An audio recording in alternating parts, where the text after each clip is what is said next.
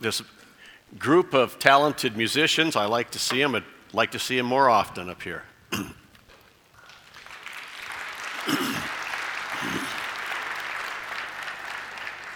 Maybe without the sweaters. no, they're great. Well, we continue again on our Advent series. Uh, Advent meaning coming or the arrival. If you have not uh, downloaded the last two messages by Ben and Nick, I would encourage you to do so. There's just kind of a building theme that uh, we want you to keep and have uh, pretty much a advental atmosphere or an attitude of, uh, of looking, of anticipating, of the arrival, of the coming. Uh, last week, Nick talked uh, about the how to lead our heart and uh, to keep our pleasures in check. I, I, love the theme of train our hearts to want the right thing. And sometimes there's a confusion in our life between what is our heart and what is our feelings, what is our emotions. And sometimes our emotions are strong and we feel like we're following our heart, but sometimes we're simply following our emotions. And, uh, and so, how do you know the difference?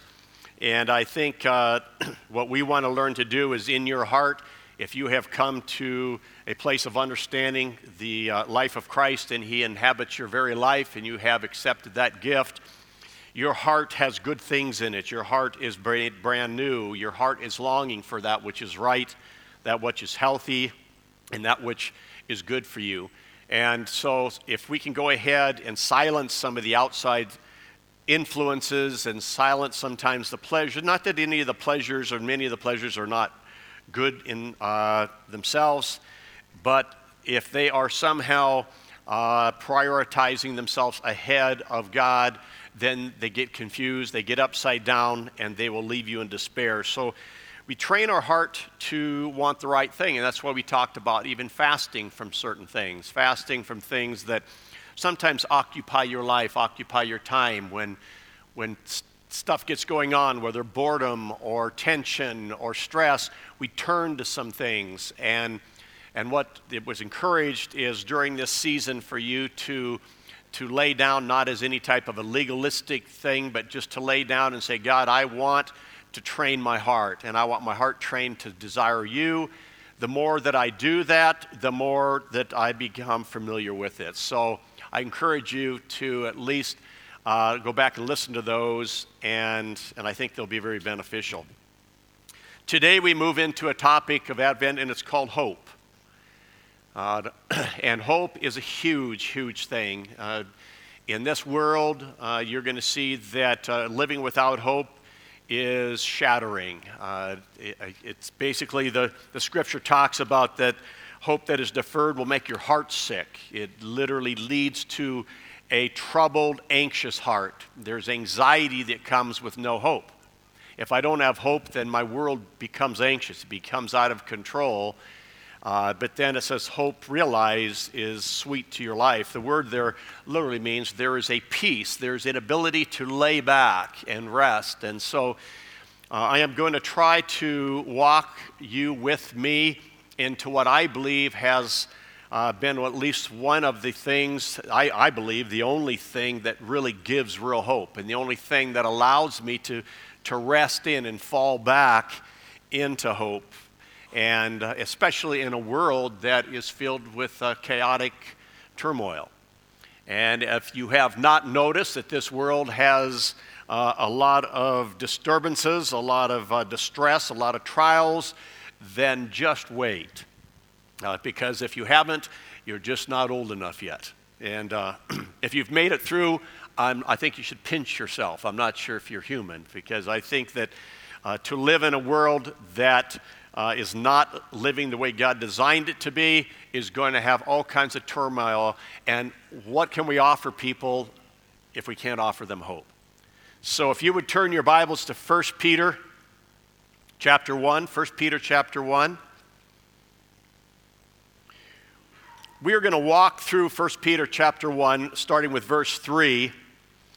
And to give you a little bit of a background of the book of 1 Peter, 1 Peter was written uh, right before one of the greatest persecutions uh, of the church.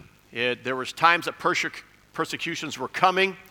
and uh, they were going to be persecuted. There was going to be all kinds of trials. And Peter writes to them because the beginning of the persecutions were going to come.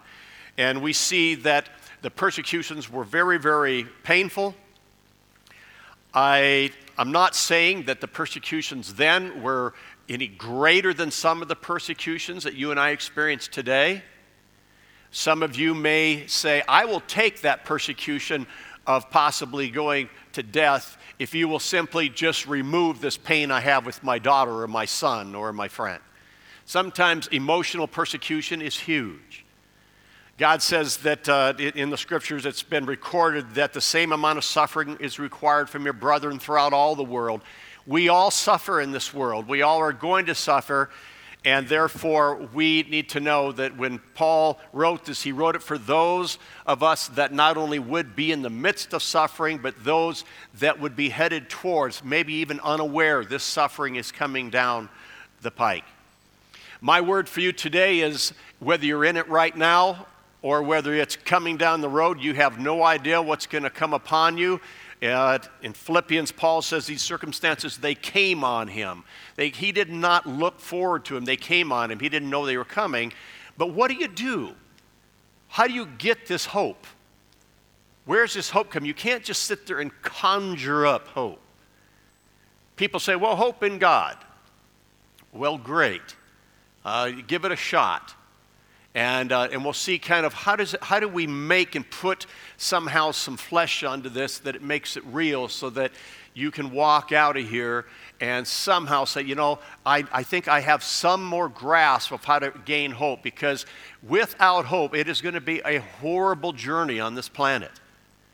But I believe that we can walk through with some sense of hope that somehow allows, uh, in, in a sick sort of way, welcomes what this world has to throw at us because this isn't our planet. This isn't our home. We have another place and we are looking forward to it. And there is a hope that's there. So if you will walk through with me in 1 Peter chapter 1, starting with verse 3. Blessed be God and the Father of our Lord Jesus Christ, who according to his great mercy has caused us to be born again to a living hope. I want to stop there and, uh, and, and listen this hope is not something that's just out here, vaguely out here. It is a living hope. Living means it is alive, it has been placed in you, it bears life in you. If you have come to know Jesus Christ as your personal Savior, He is the God of hope. He, he brings with Him, when He comes and abides in us, He brings with us hope. It is in you. I'm going to try to at least show you how to draw upon it, call upon it. But you have the ability to choose it. You and I have the ability to choose hope. We can choose despair or we can choose hope, but it's alive, it's living. It's not something that we're going to try to make alive. It's in you right now. I'm not going to give you anything you do not already possess. It was given to you by God because He knew that in this world you were going to need it. He says, Everything you need pertaining to life and godliness has been granted to you, it has been poured within you. So it says, I've caused you to be born again to a living hope through the resurrection of Jesus Christ from the dead. I pause again on the resurrection. The resurrection is the foundation of our hope. It, Paul says in 1 Corinthians 15, he says, If Christ did not raise from the dead, we are the most to be pitied then we're declaring a gospel or a message that does not have a resurrection, then basically we are to be pitied and there is no hope. But he goes on and he says, But he rose. And I, and I, like the confidence that he says it because you'll also see in there it says he appeared to the 12 disciples. He then appeared to James. He appeared to 500 other witnesses, most of them still alive. Then he goes, Oh, yeah, a couple of them have died. But he says, and then he appeared to one of the most un, unworthy ones. He appeared to me. He says, I'm telling you this. And he declares in 1 Corinthians 15, He is alive. I saw him with my own eyes. Do you know that every disciple, every disciple in there somehow was, except for John, and even John declared it over and over again, they went to torturing death, declaring they saw him raised from the dead. Now, a lot of people might die for certain things, but for them to say, eyewitnesses, you're going to ask us to tell you that he didn't raise from the dead and he's not alive, how could we? We saw him with our own eyes. That is a testimony alone for you and I to realize the resurrection is real. He is real. Now, some of you, I know, have different experiences in your own life. I hope that all of you, and somehow by embracing what we're going to talk about today, will will go ahead and, and know this resurrected life that isn't just somebody we're believing in. Every other doctrine in the world, every other religion in the world, Mohammed and Buddha and uh, all of them that are out there, they are not talking about a living God. All of them died. Buddha died. They all died. We're talking about a living God that inhabits you and me. Hold that thought because by the time we get done here, if anything today I don't want you to miss is this He is not only alive, He has not only inhabited your life,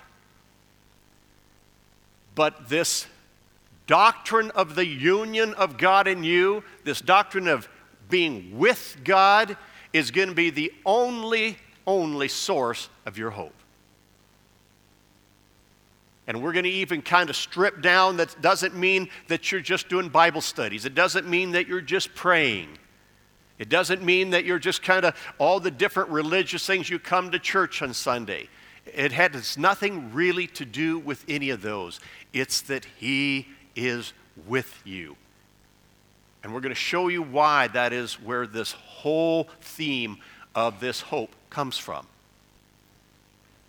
When Mother Teresa was interviewed in her last days by a very popular uh, TV uh, person, uh, the news guy, he was talking about prayer and he says, Mother Teresa, could you kind of tell us what do you do in your prayers with this God of yours? And she said, I, I just listen. Well, then, then what does he say to you then when you listen? He just listens. This announcer had no idea what she was talking about. She said, You see, he's just with me. He's with me all the time. So as we continue on here, it said, so that you might obtain an inheritance which is imperishable and undefiled and will not fade away, reserved for you in heaven. Again, I want to pause because most of the people that I know, including Bill Ewing up here, sometimes it, I lend to get my hope out of something external, something that's external outside. It doesn't matter if it's something that, well, if my if the economy will just be solid, if I have some really good assurance that I'm going to be okay when I get older and be taken care of, or maybe that my family is going to just all grow to be happy and, and marry godly spouses and have godly children and come and, and just want to play with their grandparents, or maybe it's just that I will go ahead and this body will never get old and fade away, it'll just, it'll just not age, or whatever it might be we tend to draw things from external that make us happy. I never have anybody come to me and ask me for hope when things are just going great. They never want that. But here's the devastated thing about having hope in anything external it says here that those things will fade away. I'm not even talking about heaven, they will fade away on this planet. They will fade away on this planet. I walk up here. I'm glad a lot of you didn't see me walk up here. I didn't walk up here jumping and skipping. My back hurts. I can't hardly move. I've got a cold. I've got a sinus infection. It's all fading away.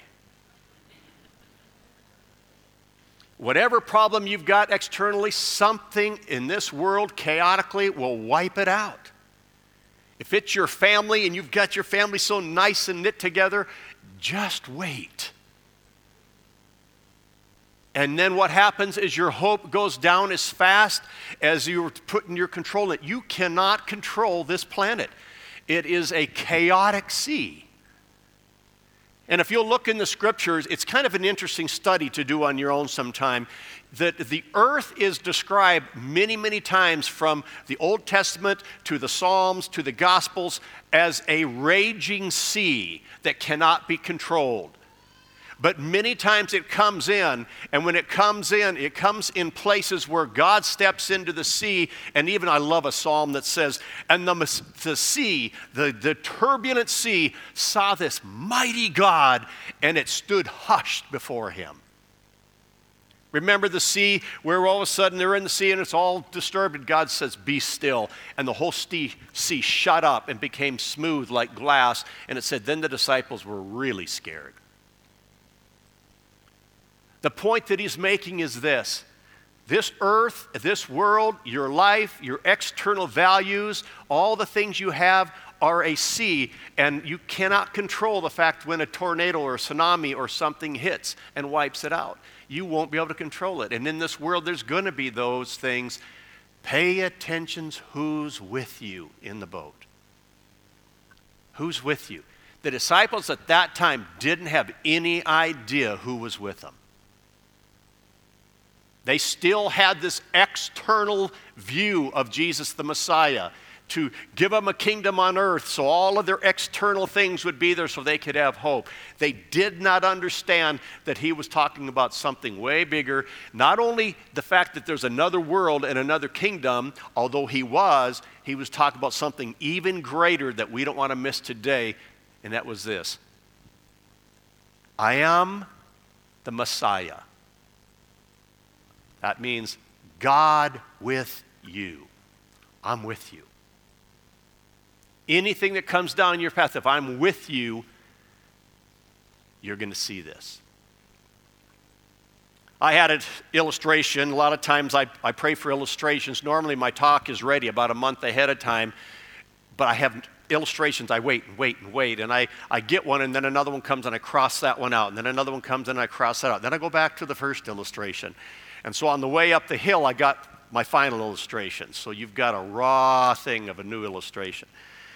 But not long ago, this year, I was asked, I was given the privilege of going to Washington, D.C., and to, and to be a, do a prayer on the Senate floor before the senators of the United States. I was honored to do so. I didn't know it was a big deal. I just thought, okay, that'll be good. Uh, so when I was going there, people said, oh, you're going to get to go, you know, to the Senate floor? And said, Yeah. And now I am not a person of detail. Uh, uh, just those that know me know I'm not a person of detail. I always just kind of see the finished product. What I see is what prayer will I pray? How will it impact senators if anybody even listens? And does it have the ability to make any type of difference there? And then I see myself on the Senate floor saying the prayer. I don't pay attention to how I will get there. I luckily had my oldest son, Jesse, who is a very person. He pays attention to detail. And so, because he pays attention to detail, he kind of knew, you know, where we go, where we catch this underground uh, train that brings us underneath, so people can't see us, and how we can come up into, uh, into the house. And, and so he's he's got this. And so I've got some confidence going on, and I am hopeful that I will arrive on the floor. Okay. I would say I'm wishful that we'll arrive on the floor. But even with his detailedness, there was a lot of, lot of security. Do you have a badge to come in this way? You can't go in this one here. Uh, you can because you're going to be doing it, but he can't. I can't be separated from my son. I don't know where I'm going. So, so we're doing this. But sooner or later, uh, the senator that invited me there shows up and he gets in the car with us. Instantly, I know I'm getting to the Senate floor. Now, Jess had a lot of detail, and Jess had a lot of things, and he had read and he had studied, and he even knew this underground system. He was aware of that. But not until I was with Senator did I know I have pretty confident I'm going to land on the floor. You and I have a lot of people that know stuff, people that tell you about scriptures and what this word means. And you'll hear messages from your pastor and people that will talk to you.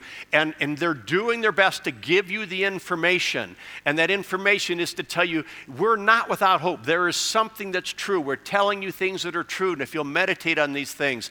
But by the way, all this information and all the Greek study of this Bible and all the studies of Bible studies you go to and all the giving you do is not going to give you hope. It might lean you to be wishful, but until you're with the one that is the God of all hope, you're not getting there. The hope is not going to come. I want to pause here and just tell you my heart. When I was given this passage of Scripture, I want so bad to somehow uh, reveal to you something that will make a difference to you.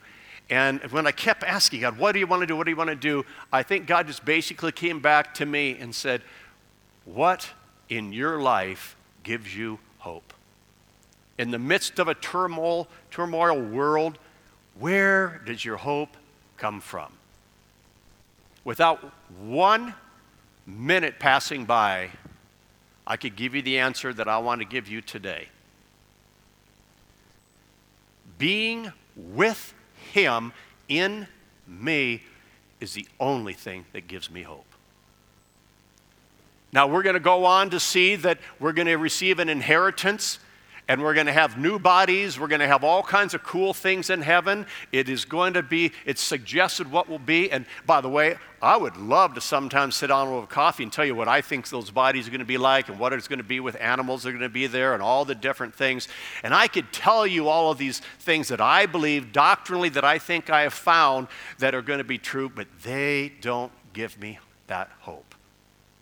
They elude me. They point me to the fact that there's something God told us. But frankly, I don't really care what type of body it's going to be like or not because He's in me and He says, Bill, I know what you need and no good thing will I withhold from you. My confidence is in Him. He is going to make it all right. When I'm going through things with my children or their children, so that they're grandchildren, and they're tough. And I just get, I look in scriptures and I'm praying and I'm fasting, I'm doing whatever I can to have God change my children. I can sit there and say, you know what? How about if you and me, let me just, to us together, walk through this issue. If I'm married, I want to do it with God. If I'm single, I want to be single with God. If I'm a mechanic, I want to do be a mechanic with God regardless of the situation, it is the with Him that gave me hope. And as I began to look at all the other scriptures that I cross referenced, all the other scriptures that I cross reference here says this, each of them. For it is for this we labor and strive because we have fixed our hope on the living God. That word is combined with the living God, united with the living God, who is the Savior of all men and especially of all the believers. 1 Timothy says, Instruct those who are rich in this present world not to be so conceited or to fix their hope on any exter- uh, uncertainty of riches, but on God, with God, who richly supplies us with all things to enjoy. With Him. It's the with Him. My youngest son's ha- my youngest son has two kids, and his youngest boy Eli is just a cute little bugger, and he, he just is going through a little turmoil because there's just stuff going on in their life. And he who seems so uh, secure and stuff is, has become very insecure because of the turbulence of life and the turbulence that have come upon him. And sometimes he'll be over at the house and he'll be kind of sitting there as happy as can be. But when something gets out of his control, there is a desperate fear in his eyes. And he says, I want my daddy. I want my daddy. And I'll walk him downstairs. Daddy's downstairs. We'll come down. He'll see his daddy and he'll run over and grab his leg. And instantly he has hope that this is all going to be okay. It's all going to be okay. I'm with the one that will make it okay. He doesn't even know what Kyle will do. He doesn't know that there's something Kyle will do other than he's with him. I have that in my heart about heaven. I have that in my heart about the turbulences and the trials of this world is sometimes I have no idea how they're going to turn out. A lot of you hear testimonies, and I've heard testimonies from up here. I've given testimonies of how God steps in and miraculously does certain miracles to people's lives. And you hear that, and it's awesome. And you praise God, and you're thanking God for His kindness and His mercy in that miracles.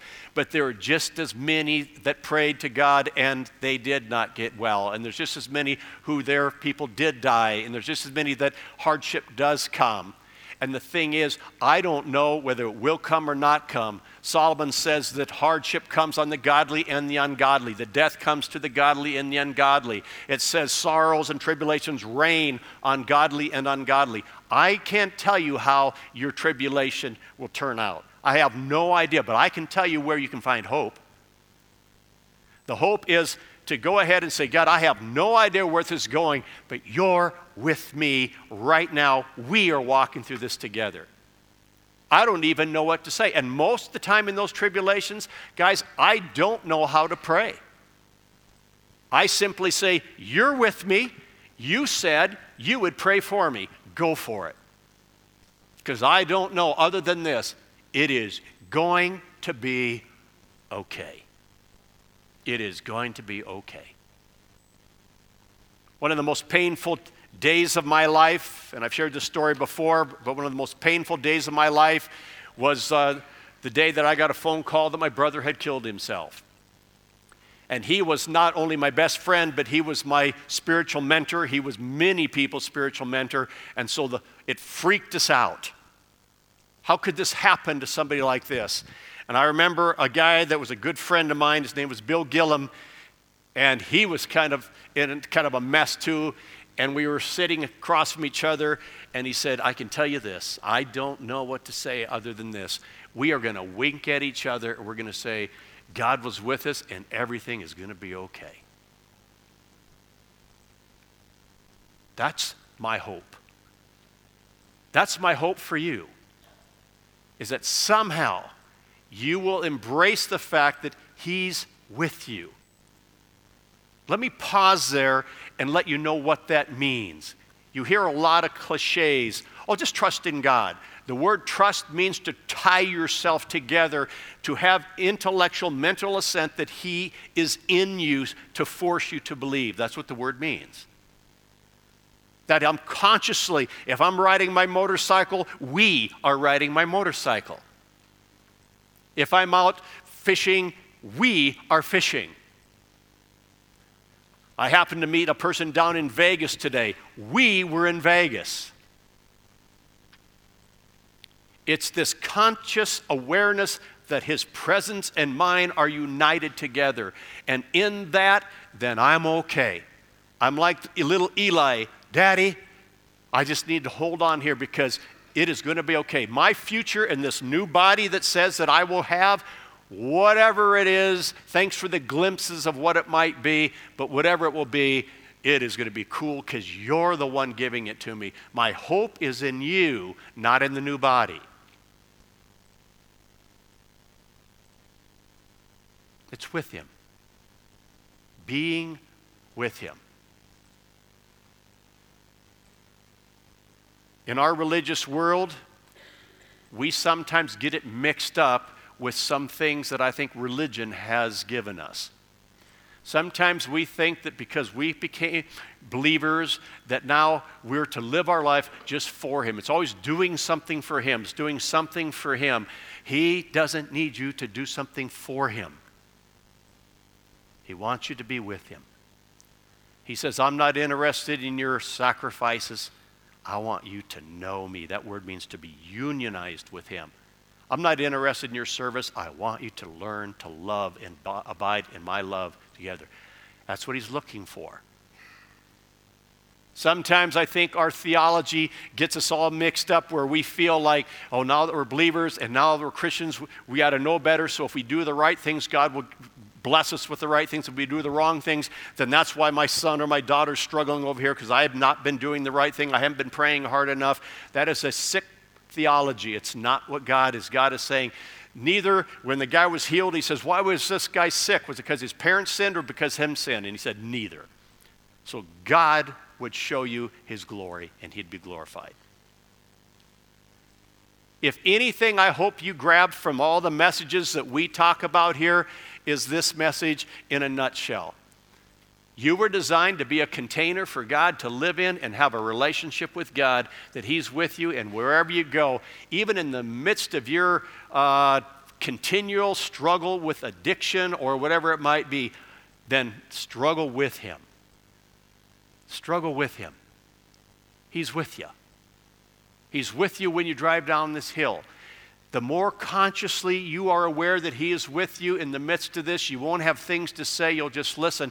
But I promise you, the rest of what we read here will come true because the hope is in Him that gives us the hope for the fact that we're going to have this salvation that it says here in verse 9. That salvation word is not being saved, that salvation means we get delivered from these sick bodies salvation from this earth suit, salvation from this flesh that I have that continually haunts me to be selfish, to be self centered. We get salvation from that. I can't wait for that. And he says, If you will lean on me, if you will embrace me and abide in me, you will have salvation, which will bring glory to God. That means you're going to be relieved from this earth suit and you're going to relieve from this flesh. Can you just imagine what it'll be like relieved from your flesh? I am just, that would be enough for me.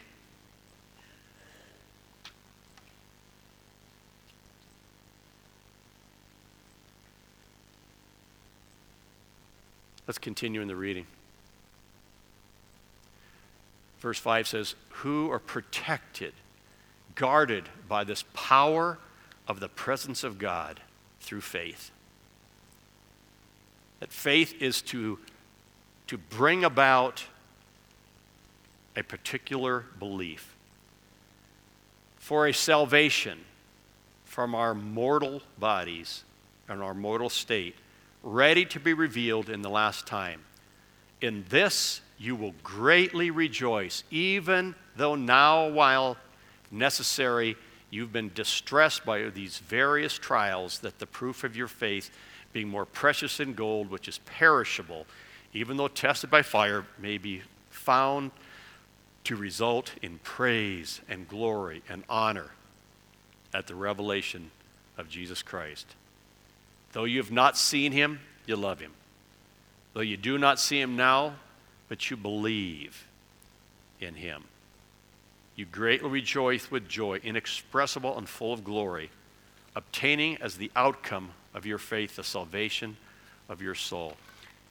In the conclusion, when I was underneath the ground under there, when Senator Thune came and he got in the place, I had hope I would arrive at the right place at the right time.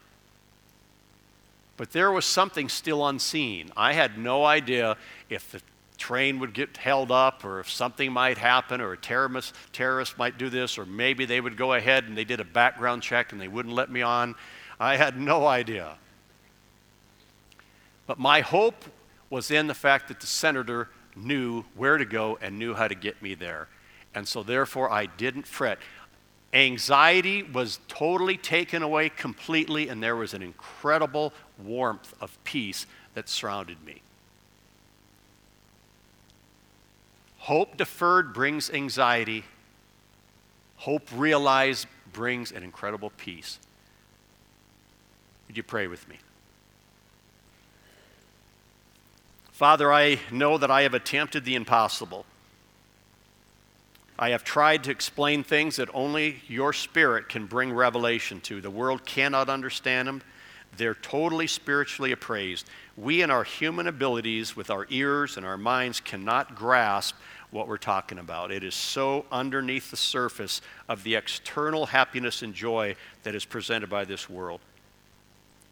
I ask you to take these words and would you burn them into the hearts, the internal heart, the internal person who lives and sits out here. that they might know the importance and the reality of what it means to be inhabited by you. God with us. And that our hope would then be restored for this Advent, and we would look forward to that day when it is completed. And we ask it in Jesus' name. Amen.